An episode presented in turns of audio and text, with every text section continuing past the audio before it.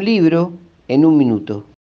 En la semana en que se cumplen los 10 años de la muerte del expresidente argentino Néstor Kirchner, es pertinente recuperar la lectura del libro Kirchner, el tipo que supo, del periodista Mario Weinfeld, editado por Siglo XXI Editores en 336 páginas en el año 2016. El libro es un documentado y puntilloso ayuda a memoria sobre la obra de gobierno de Néstor Kirchner puesta en contexto histórico y coyuntural.